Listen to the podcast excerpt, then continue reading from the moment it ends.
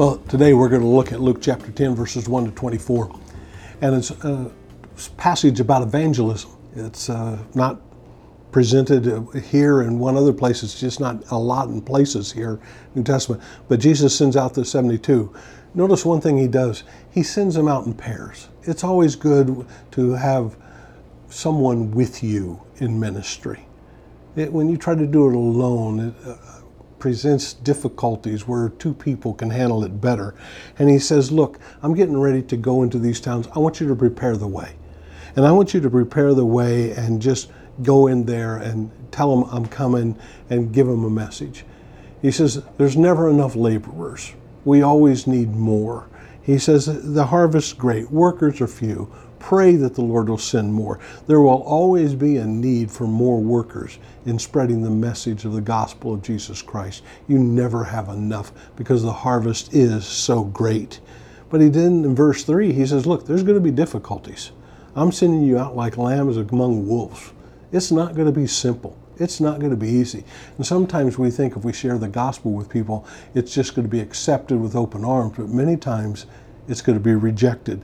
And he deals with that. He says, look, don't worry about what you need to take with you in this journey.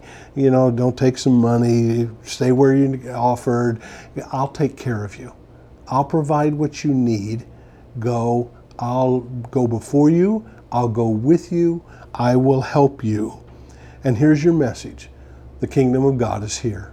That's what verses 8 through 9 says. Some will welcome it, some will give it to you, and you tell them, God's kingdom is here. The time for repentance is now. The time for reception is at this moment. And so you go and you give the message. But understand, verses 12 to 16, not everybody's going to accept this message. People are going to reject it. And they're going to reject you. But they're not rejecting you, they're rejecting the message. And sometimes when we try to share in our life about what God's done for us, when we try to talk to others about Christ and about spiritual things, they reject us. And sometimes, if we're not careful, we take it personally. But here's what he says. notice what he says there in verse 16. Anyone who accepts your message is accepting me. And anyone who rejects you is rejecting me. And anyone who rejects me is rejecting God. And so understand something. It's not always going to be accepted, but it's not you that they're rejecting. It's the message. It's the confrontation of the truth. It's the dealing with what God wants to do in people's lives.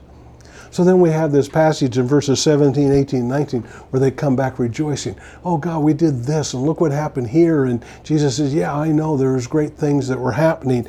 And there were things happening in the realm that you do not see. That a battle was won. There's still a conflict. There's still difficulties. And the battle is there. And you know, they talk the demons obeyed us. We did this and we did this. And then he says this great line in verse 20 Don't rejoice because the evil spirits obey you. Rejoice because your names are registered in heaven. Sometimes we long to see the miraculous rather than the salvation.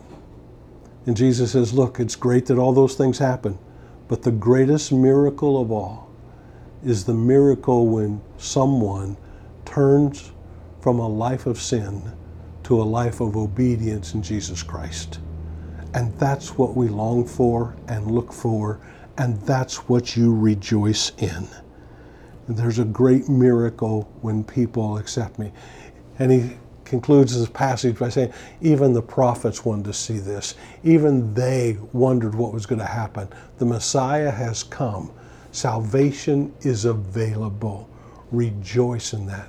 So be willing to share the gospel. Understand that it's going to be accepted in some places and rejected in others. And God will take care of the results.